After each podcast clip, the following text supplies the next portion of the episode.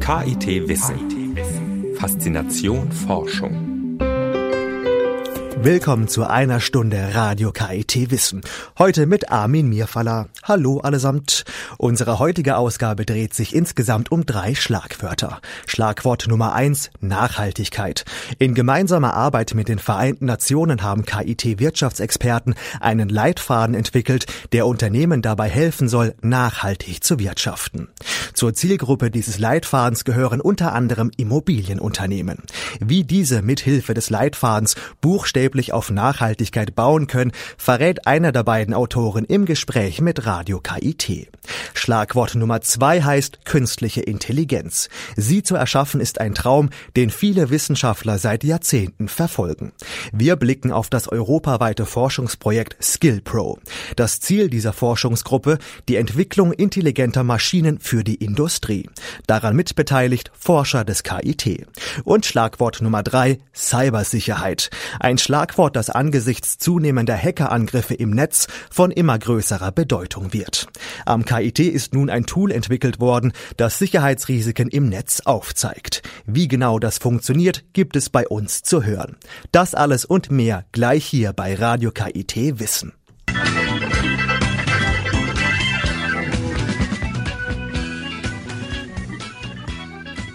Die 104.8, hier ist Radio KIT Wissen. Der Klimawandel hat die letzten Jahrzehnte weltweit Folgen hinterlassen. Sicht- und spürbare Folgen. Aus Sorge um Natur und Umwelt haben sich viele Forscher eins auf die Fahne geschrieben: Nachhaltigkeit. Die Welt mit Hilfe der Wissenschaft zu verbessern, ohne dabei Umwelt und Natur in Mitleidenschaft zu ziehen, das ist der ausgesprochene Wunsch und das angestrebte Ziel. In der freien Wirtschaft verhält es sich beim Thema Nachhaltigkeit etwas schwieriger. Viele Unternehmen sehen sich beim Versuch, nachhaltig zu wirtschaften, mit ganz pragmatischen Problemen konfrontiert. Abhilfe schaffen soll da ein Management-Leitfaden, der den Titel trägt Sustainability Metrics.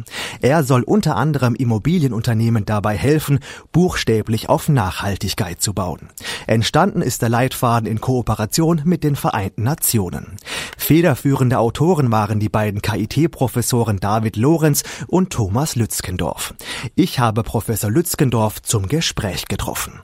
Herr Professor Lützkendorf, Sie waren gemeinsam mit Ihrem KIT-Kollegen David Lorenz federführend bei der Gestaltung eines Leitfadens mit dem Titel Sustainability Metrics. Wie der Titel bereits verrät, geht es dabei um Nachhaltigkeitskriterien. Sie wollen damit Unternehmen dabei unterstützen, möglichst nachhaltig zu wirtschaften und zu managen. Dabei geht es unter anderem auch um Unternehmen in der Immobilienbranche.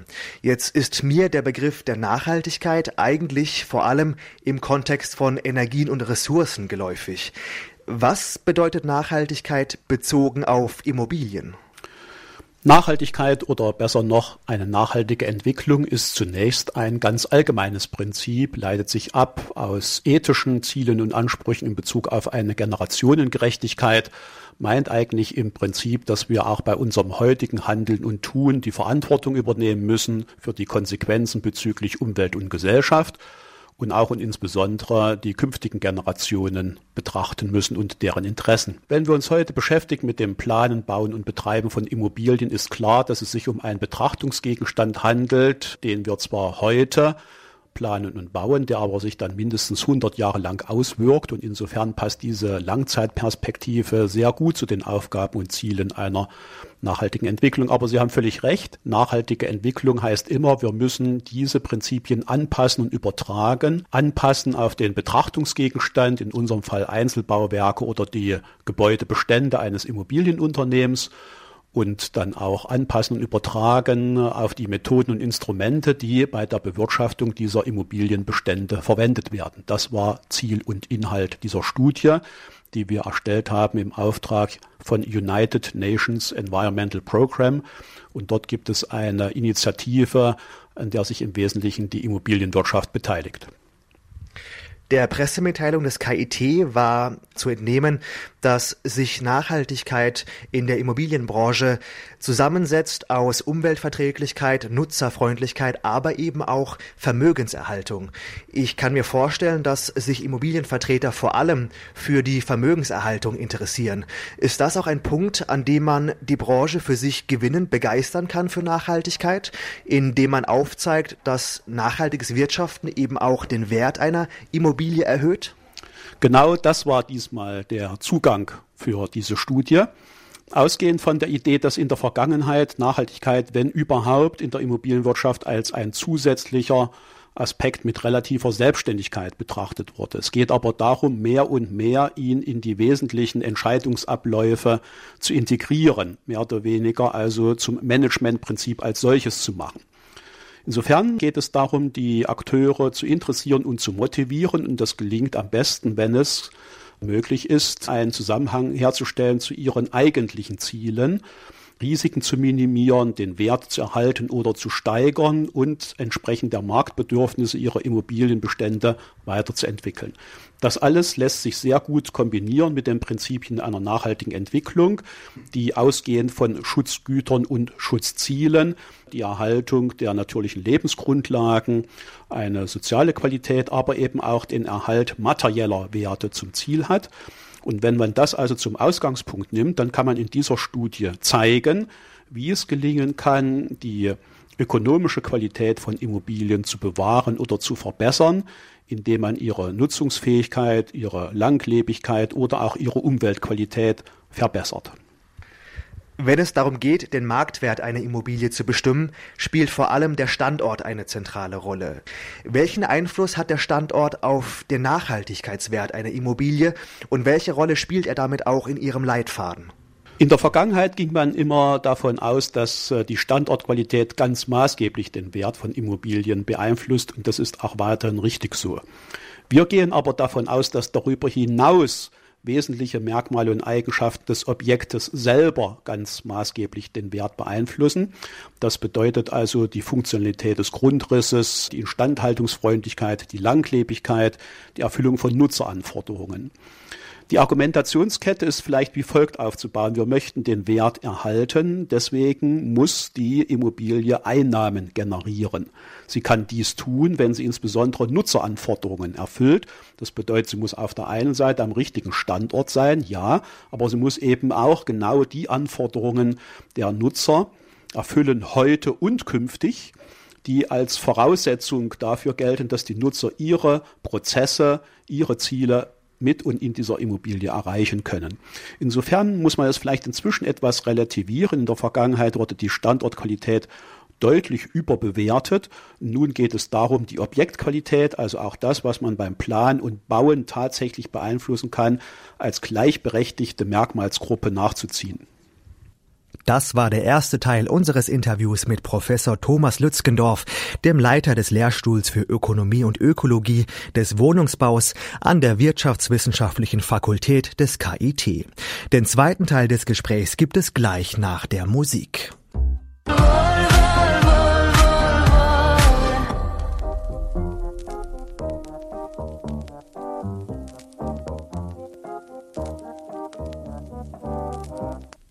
Hier ist die 104.8 Radio KIT Wissen. Im ersten Teil unseres Interviews mit Thomas Lützkendorf, einem der beiden KIT-Autoren des Leitfadens Sustainability Metrics, ging es darum, was Nachhaltigkeit in der Immobilienbranche bedeutet. Im nun folgenden zweiten Teil geht es unter anderem um die unterschiedliche Herangehensweise an alte und neue Gebäude. Nun wollen Sie mit diesem Leitfaden ja nicht nur hier in Deutschland, sondern wenn möglich weltweit für nachhaltige Immobilienwirtschaft sorgen. Wie kann das gelingen, wenn sich doch die Standortbedingungen von Stadt zu Stadt, von Land zu Land teilweise drastisch unterscheiden? Auf der einen Seite ist diese Studie von Anfang an für den internationalen Immobilienmarkt geschrieben, in Kooperation mit Partnern, UNEP FI oder auch dem Weltverband der Wertermittler, Royal Institution of Chartered Surveyors. Auf der anderen Seite geht es nicht darum, detaillierte Vorgaben zu machen, sondern einen Rahmen zu bieten, eine Liste von Merkmalen zu etablieren, die dann angewendet werden können für die konkrete Bewertung einzelner Standorte und einzelner Objekte. Es geht heute zunächst darum, sich überhaupt auf solche Merkmale zu verständigen, Umwelt- und Gesundheitsaspekte gleichberechtigt in diese Merkmalslisten aufzuführen und auch das ist im Kern sozusagen des Berichtes ein ganz wesentliches Ergebnis. Man muss zunächst die Informationsflüsse organisieren, damit zum Zeitpunkt der Entscheidungsfindung überhaupt all diese Informationen zum Standort und zum Gebäude dem jeweiligen Entscheider vorliegen. Das ist ein relativ komplexer Prozess, darüber Informationen zu haben, wie es zum Beispiel über die Umwelt- und Gesundheitsverträglichkeit der eingesetzten Bauprodukte bestellt ist, wie die energetische Qualität des Gebäudes ist, aber auch wie die Wartungs-, Instandhaltungs- und Rückbaufreundlichkeit des Gebäudes beeinflusst werden konnte. Insofern sehen Sie, dass über den Lebenszyklus einer Immobilie hinweg Informationen ausgetauscht werden müssen zwischen ganz unterschiedlichen Akteuren und diese Informationen müssen auch übersetzt und angepasst werden, damit das, was der Planer sagt, der Immobilienwirtschaftler versteht und am Ende die Leitung eines Immobilienunternehmens in eigene Entscheidungen einfließen lassen kann. Das war Gegenstand dieser Studie, genau diesen Prozess des Erfassens, Transformierens und Berücksichtigens von Informationen in Entscheidungsprozessen zu beschreiben. Mir erscheint ein solcher Leitfaden, wie Sie ihn mitverfasst haben, vor allem dann sinnvoll und umsetzbar, wenn Immobilien neu geschaffen werden. Bereits vorhandene Gebäude können ja nur bedingt so umgebaut, umgestaltet werden, dass sich ihre Nachhaltigkeit dadurch erhöht. Inwiefern unterscheiden Sie in diesem Leitfaden zwischen Altbauten und Neubauten? Bei Neubauten haben wir den Vorteil, dass die erwähnten Informationsflüsse von Anfang an gut organisiert werden können. Wir können also aus der Planung heraus Informationen weitergeben über Instrumente wie Hausakte, Gebäudepass an die Portfolio-Manager, also diejenigen, die sich mit dem Gebäudebestand auseinandersetzen. Selbstverständlich ist aber für die Immobilienwirtschaft der Gebäudebestand ihr eigentlicher Betrachtungsgegenstand, ihr eigentliches Handlungsobjekt, nicht nur die einzelne Immobilie. Die Errichtung einer neuen einzelnen Immobilie ist, wenn Sie so wollen, der Sonderfall einer systematischen Weiterentwicklung von Beständen, die im Übrigen gleichwohl aufgewertet werden müssen, um ihren Wert zu bewahren oder zu steigern. Das setzt dann aber voraus, dass im Bereich der Bauwerksdiagnose oder des Facility Managements Informationen systematisch erhoben und einbezogen werden. Und hier sind insbesondere die Veränderungen notwendig, die in der Studie dargestellt wurden. Hier muss der Informationsfluss zwischen einzelnen Akteuren noch verbessert werden. Auf der anderen Seite muss immer wieder betont werden, dass vorhandene Gebäude in gewisser Weise vergegenständlichte Ressourcen sind, dass wir Energie und Ressourcen dadurch sparen und schonen können, dass wir vorhandene Gebäude bewahren und weiterentwickeln und nicht alle abreißen und neu bauen. Insofern ist das eine ganz wesentliche Aufgabe und letztendlich repräsentieren vorhandene Immobilien auch einen kulturellen Wert und das ist auch ein wichtiger Aspekt der Nachhaltigkeit. Wenn Sie auf die hiesige Immobilienwirtschaft hier in Deutschland oder um es noch näher einzugrenzen, hier in Karlsruhe auf und um das KIT-Gelände herumblicken, wie würden Sie diese Immobilienwirtschaft beurteilen? Ist diese bereits auf Nachhaltigkeit ausgelegt oder gibt es da noch Verbesserungspotenzial? Verbesserungsmöglichkeiten gibt es immer, aber wir haben lange Jahre schon eine gute Zusammenarbeit, zum Beispiel mit der Volkswohnung, die sich ja in besonderer Weise um Fragen der Energieeffizienz und Ressourcenschonung bemüht hat. Unser Lehrstuhl engagiert sich sehr stark auch in der Arbeitsgruppe Nachhaltige Campusentwicklung, um zu überlegen, wie kann man hier am KIT ähnliche Prozesse unterstützen und umsetzen. Und wir bearbeiten momentan ein Konzept für die großen Forschungsorganisationen hier in Deutschland, wie eine nachhaltige Bestandsentwicklung von Forschungseinrichtungen organisiert werden kann und muss, welche Ziele zu formulieren sind, auf welche Leitfäden man zurückgreifen kann, um, wenn man so will, solche Erkenntnisse auch in unseren eigenen Handlungs- und Arbeitsbereich hinein zu transformieren. Professor Thomas Lützkendorf im Gespräch mit Radio KIT über das Thema Nachhaltigkeit in der Immobilienbranche. Gleich geht es bei uns um ein Thema, das bereits Stoff geboten hat für so manchen Hollywood-Streifen. Die Schaffung künstlicher Intelligenz. Gleich nach der Musik.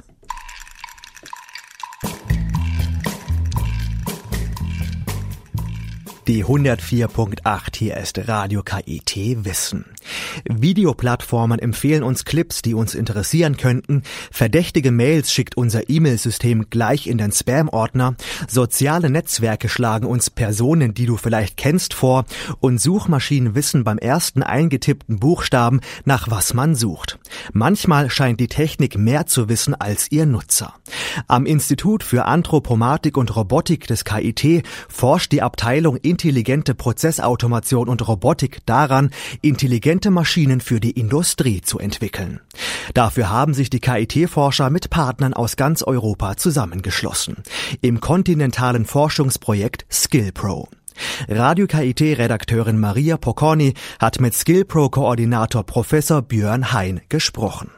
Wir kommunizieren täglich, ob per sozialem Netzwerk, Mail, SMS, Telefon, ganz klassisch per Brief oder sogar von Angesicht zu Angesicht. Doch nicht nur wir können kommunizieren, sondern auch sogenannte intelligente Maschinen. Im Rahmen des EU-Forschungsprojekts SkillPro haben sich Forschungsinstitute und Firmen aus Teilen Europas zusammengetan. Das Ziel des Projekts ist es, die Fähigkeiten von Maschinen zu beschreiben, erklärt SkillPro-Koordinator Prof. Dr. Björn Hein vom Institut für Anthropomatik und Robotik des KIT. Derzeit ist es ja so, wenn ich irgendwas zum Beispiel programmiere mit einem Roboter, dann programmiere ich alles ganz exakt bis aufs letzte i-Tüpfelchen. Und jetzt möchte ich es aber nicht mehr. Ich will zum Beispiel, dass das I geschrieben wird und der Punkt gleich gemacht wird. Und es gibt eben schon Systeme, die mit Sensorik arbeiten, die selbstständig adaptiv Aufgaben lösen können. Und nun kommt eben der Schritt oben drüber, wenn ich jetzt solche Systeme schon habe. Was kann mein intelligentes System eigentlich an Aufgabenstellungen lösen? Und wie beschreibe ich solche Systeme? Und das ist auch so ein bisschen die Fragestellung von SkillPro. Erstens, wie realisiere ich die intelligente Maschine? Und zweitens, wie beschreibe ich, was diese intelligente Maschine kann? Und dann drittens, wie verknüpfe ich dann mehrere intelligente Maschinen, um eine Aufgabenstellung zu lösen? Sind mehrere intelligente Maschinen erst einmal verknüpft, läuft der Produktionsprozess deutlich schneller ab als bisher. Schließlich müssen einzelne Vorgänge nicht mehr neu programmiert werden, da alles automatisch abläuft. Die Umrüstzeit wird also reduziert. Davon sollen vor allem kleinere und mittlere Unternehmen profitieren, da auch geringe Mengen an Produkten oder Nischenprodukte kostengünstig produziert werden können. Außerdem gilt es herauszufinden, wie ich meine Maschine am sinnvollsten für die Planung und Ausführung verwenden kann. Bekommt das Unternehmen einen Auftrag von einem Kunden, kann es den Produktionsverlauf planen und Rahmenbedingungen wie Zeit, Kosten und Ressourcen festlegen. Ich habe zum Beispiel 2 Einzelstationen. Die eine Einzelstation kann bestücken, die andere Einzelstation kann löten. Und ich schaue mir meine Auftragslage an. Macht es zum Beispiel für mich Sinn, eben meinen Roboter dazu veranlassen, dass eben die Platine erst zur Bestückungsanlage gefahren wird, dann abgeholt wird, dann zur Lötanlage gefahren wird. Dann ist vielleicht der Durchsatz nicht so hoch für diese eine Charge, für diese eine Linie, aber im Gesamtkontext der Anlage passt es wiederum. Und es ist vielleicht sogar die optimale Lösung, dass ich es so aufteilen kann. Das im Oktober 2012 gestartete Projekt läuft noch bis Ende nächsten Jahres. Die Grundkonzepte konnten schon realisiert werden. Das heißt, die intelligenten Komponenten können miteinander kommunizieren und ein Produkt, das auf einem Fließband entlangfährt, greifen. Ist zum Beispiel ein Werkstück auf dem Fließband an der entsprechenden Stelle angekommen, erkennt dies ein Sensor. Das meldet das Fließband an ein übergeordnetes System. Daraufhin fährt ein Industrieroboter an die Position, der Greifer wird informiert und greift das Werkstück. Dann kann der Industrieroboter wegfahren und das Werkstück zu einer anderen Stelle transportieren. Wir haben jetzt sozusagen die Hüllen für die intelligenten Komponenten, für die Steuerung und für die Beschreibung an sich geschaffen. Und die müssen jetzt für die verschiedenen Komponenten mit den wirklichen Fähigkeiten mal getestet werden. Das heißt also verschiedene Greifersysteme und dann die unterschiedlichen Fähigkeiten von diesen Systemen beschreiben und unterschiedliche Robotersysteme und die Fähigkeiten beschreiben und dann an den Aufgabenstellungen testen. Das heißt, so die grobe Struktur, da konnten wir zeigen, funktioniert. So, und jetzt geht es darum, diese grobe Struktur feiner aufzulösen und dann nochmal zu evaluieren, wie aufwendig ist es zu machen und welchen Benefit bringt mir das überhaupt. Professor Dr. Hein könnte sich für die Maschine bzw. Fabrik der Zukunft 2 Szenarien vorstellen. Auf der einen Seite eine Automatisierung von Prozessen, das heißt, Werkstücke werden ohne Zutun des Menschen durch die Fabrik transportiert. Dadurch hätten Mitarbeiter eher überwachende Aufgaben. Auf der anderen Seite könnte es mehr Angestellte geben, die mit Maschinen zusammen Aufgabenstellungen lösen, also eine Kopplung der Fähigkeiten von Mensch und Maschine anstreben. Intelligenz ist also auch in Zukunft gefragt, bei Mensch und Maschine. Radio KIT, auch im Internet. Immer aktuell informiert über Forschung und Studium am KIT. Die Themen der Sendung nachlesen, die Beiträge noch einmal hören und die Sendung als kostenlosen Podcast abonnieren. Radio KIT im Internet auf radio.kit.edu. Radio KIT Wissen auf der 104.8. Wie sicher bewegt man sich als Nutzer im Internet? Und wie sicher sind unsere Daten, die wir im Netz preisgeben? Die Frage nach der Cybersicherheit muss angesichts entdeckter Sicherheitslücken, Hackerangriffen und Datendiebstählen immer dringender gestellt werden. Am Kompetenzzentrum für angewandte Sicherheitstechnologie des KIT, abgekürzt Kastel, wird versucht, diesen Fragen mit Antworten zu begegnen. Eine wesentliche Rolle spielt dabei der Name JOANA. Dahinter verbirgt sich ein Tool, das Sicherheitsrisiken im Netz aufzeigen soll. Im Gespräch mit Radio KIT-Reporter Frank Winkler verrät der Leiter des Projekts Professor Gregor Snelting, was JOANA so alles drauf hat. Heute weiß ja jeder, dass IT-Sicherheit und Cybersicherheit absolut wichtig sind. Und die Bundeskanzlerin hat ja deswegen auch das Thema Cybersicherheit zu einer nationalen Aufgabe erklärt. Daraufhin wurden 3 Kompetenzzentren zur IT-Sicherheit in Deutschland gegründet und eins davon ist in Karlsruhe, nämlich das sogenannte Kompetenzzentrum Kastel. Und in diesem Zusammenhang, nämlich diesem Kastel-Projekt, ist auch dieses JOANA-Tool zu sehen.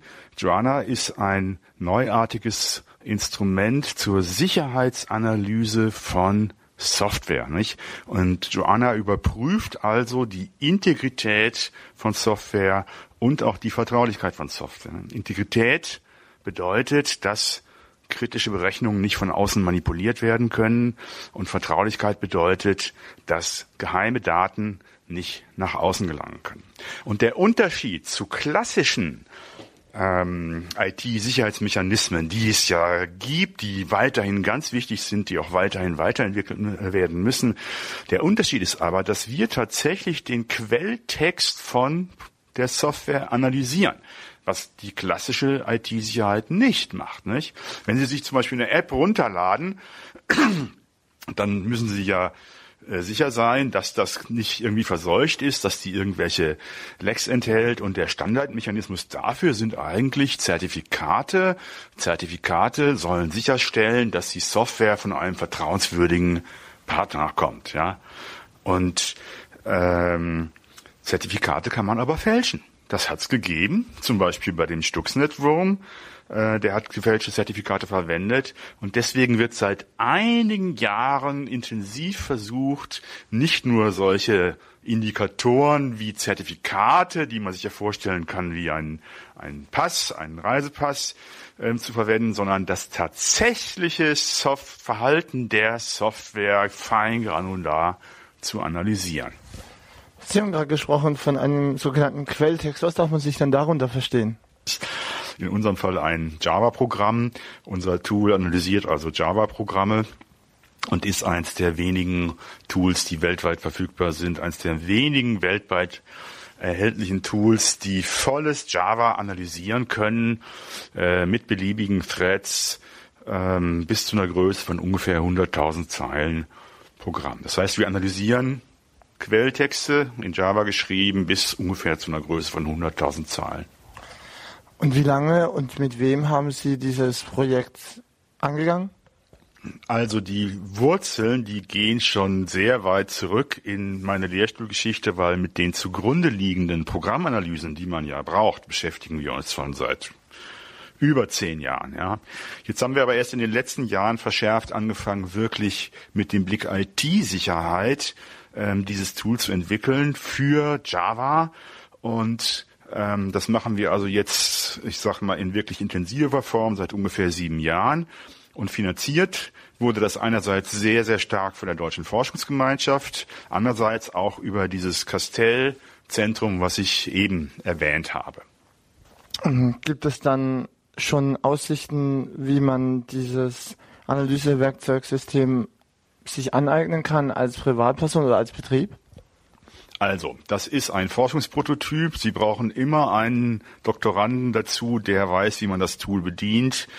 Und im jetzigen Zustand ist das nichts für Privatpersonen. Wir fangen gerade an, erste Fallstudien mit der Industrie zu machen. Ja, bis jetzt haben wir quasi nur akademische Fallstudien gemacht. Jetzt fangen wir also gerade an, erste industrielle Fallstudien zu machen. Aber es wird wohl immer so sein, dass man einen Experten braucht, der das Tool bedient, weil der Experte muss verstehen, wie diese Analysemechanismen funktionieren, und nur der kann die Ergebnisse korrekt interpretieren. Stellen Sie sich vor, wie ein Kernspintomographen, da brauchen Sie auch einen Arzt. Ja, da können Sie sich auch nicht einfach selber reinlegen und auf den Knopf drücken, da brauchen Sie auch den Experten. Und ich denke mal, bei dieser Art von Analysetool wird das auch weiterhin so sein. Es ist also nicht so, dass der Endanwender das einfach runterladen kann und dann auf Knopfdruck wird da alles analysiert. So ist das nicht.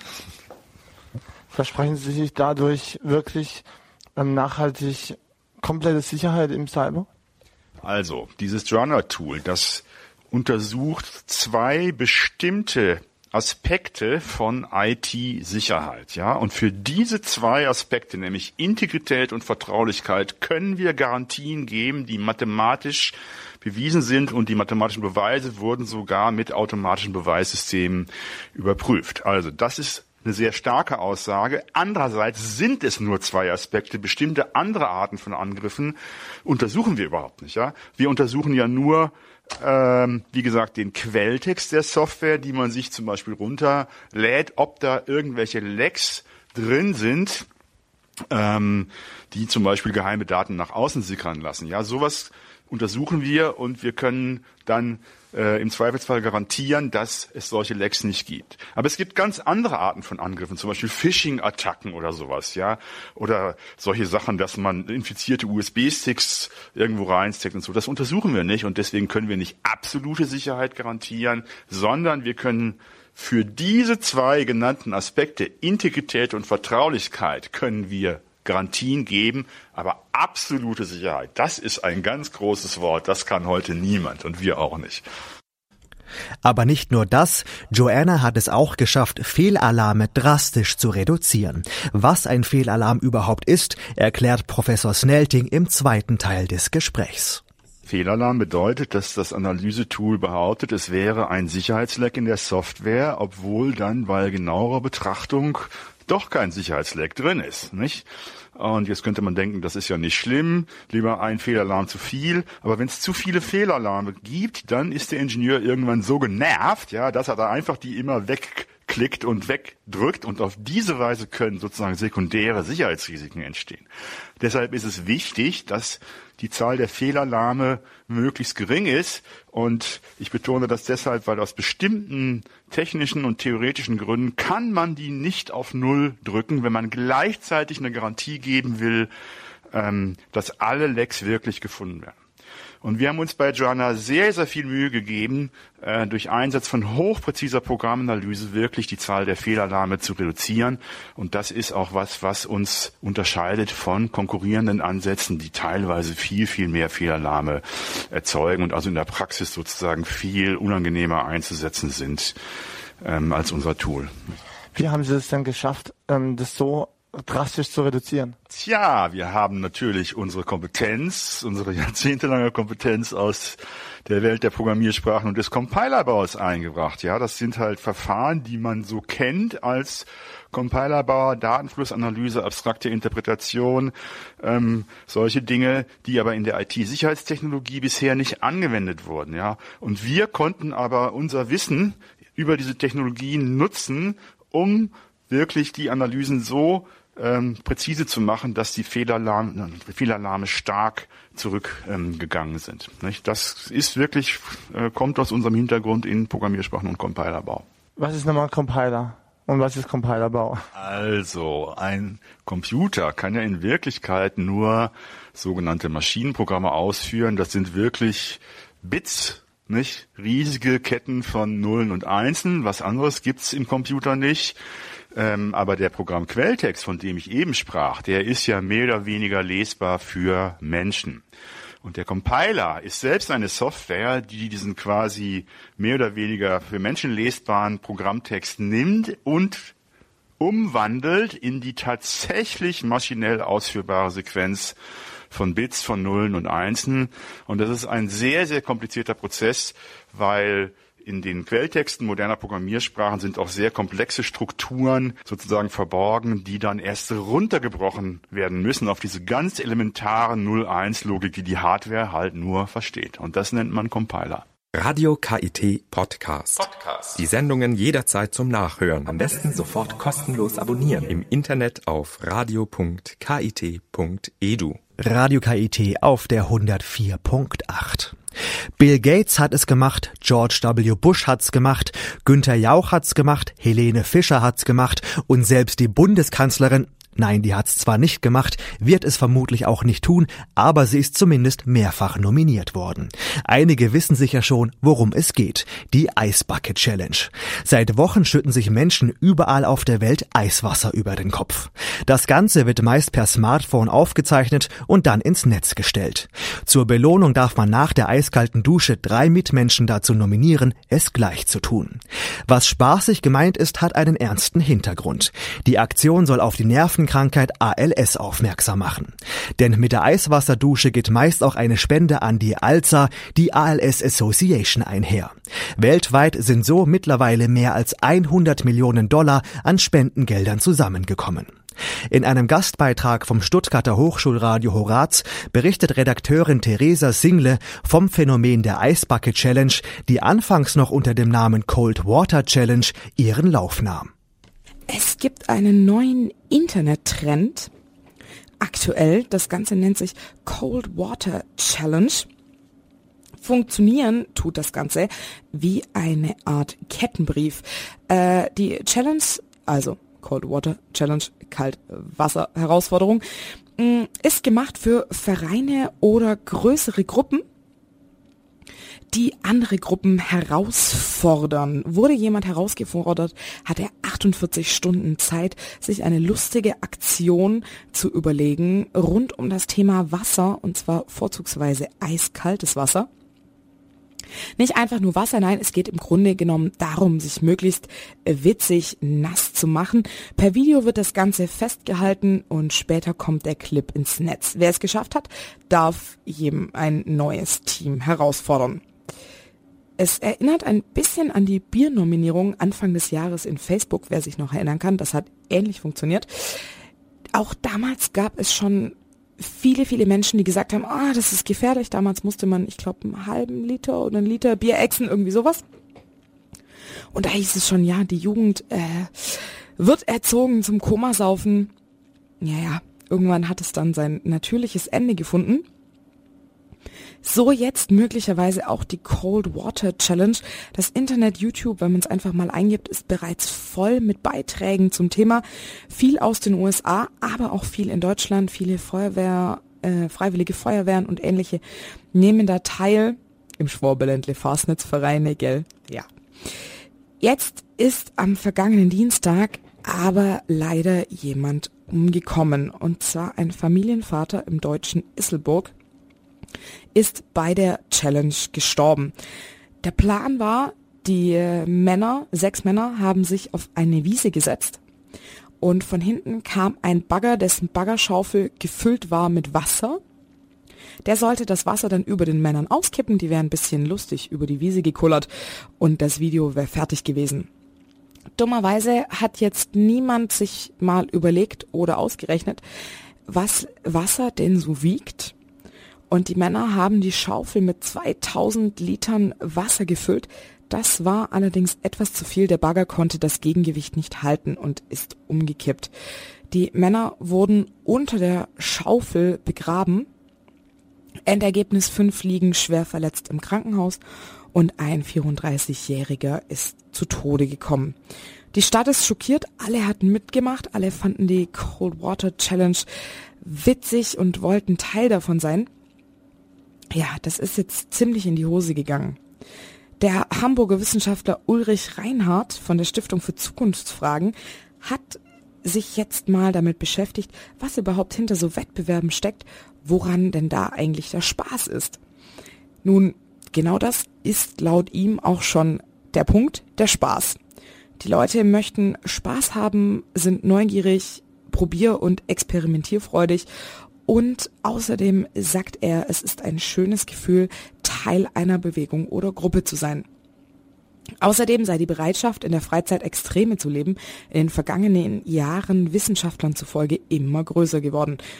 Und ein weiterer hoher Punkt sei natürlich die mediale Inszenierung.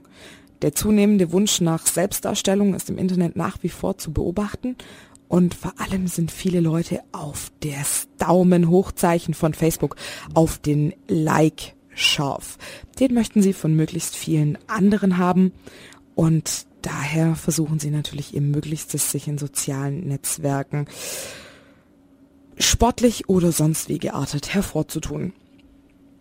Das führt allerdings natürlich auch zu einer Spirale, denn es gibt immer jemanden, der cooler oder auch halsbrecherischer war als man selbst. Also muss man natürlich immer noch eins draufsetzen. Dass jetzt ganze Vereine mitmachen und nicht nur Einzelpersonen, ist laut Reinhardt eigentlich gar nichts Verwunderliches, denn das Gruppengefühl ist wichtig für den Menschen und wird durch gemeinsame Aktivitäten gestärkt. Abgesehen davon zählen wir in Deutschland aktuell um die 600.000 Vereine und angemeldete Gruppierungen. Ja, stimmt schon alles, aber dem Verunglückten und seiner Familie hilft das leider auch nicht mehr. Seine Freunde müssen jetzt mit einer Anzeige wegen fahrlässiger Tötung rechnen, sofern sie denn selber irgendwann einigermaßen wohlbehalten aus dem Krankenhaus entlassen würden. Ob sein Tod jetzt Auswirkungen auf den Sommertrend haben wird, man weiß es nicht, sollte sich irgendjemand da draußen beteiligen wollen. Leute, denkt bitte gut darüber nach oder plant doch auch nochmal so ein bisschen durch. Ein Gastbeitrag von Theresa Single vom Stuttgarter Hochschulradio Horaz zur Cold Water respektive Ice Bucket Challenge. Und damit sind wir auch schon durch mit Radio KIT für heute und diese Woche. Zum Schluss noch der Hinweis auf unsere Homepage radio.kit.edu. Dort gibt es wie immer alle Beiträge der Sendung zum Nachhören. Und natürlich sind wir auch auf Facebook präsent. Wir freuen uns über jeden Besuch, Like und Kommentar. Hier begrüßt euch nächste Woche meine Kollegin Britta Hagemann dann zu einer Radio KIT Campus Spezialausgabe zum 13. Jahrestag der Anschläge vom 11. September. Bis dahin, ich bin Armin Mierfaller und sage Tschüss allesamt.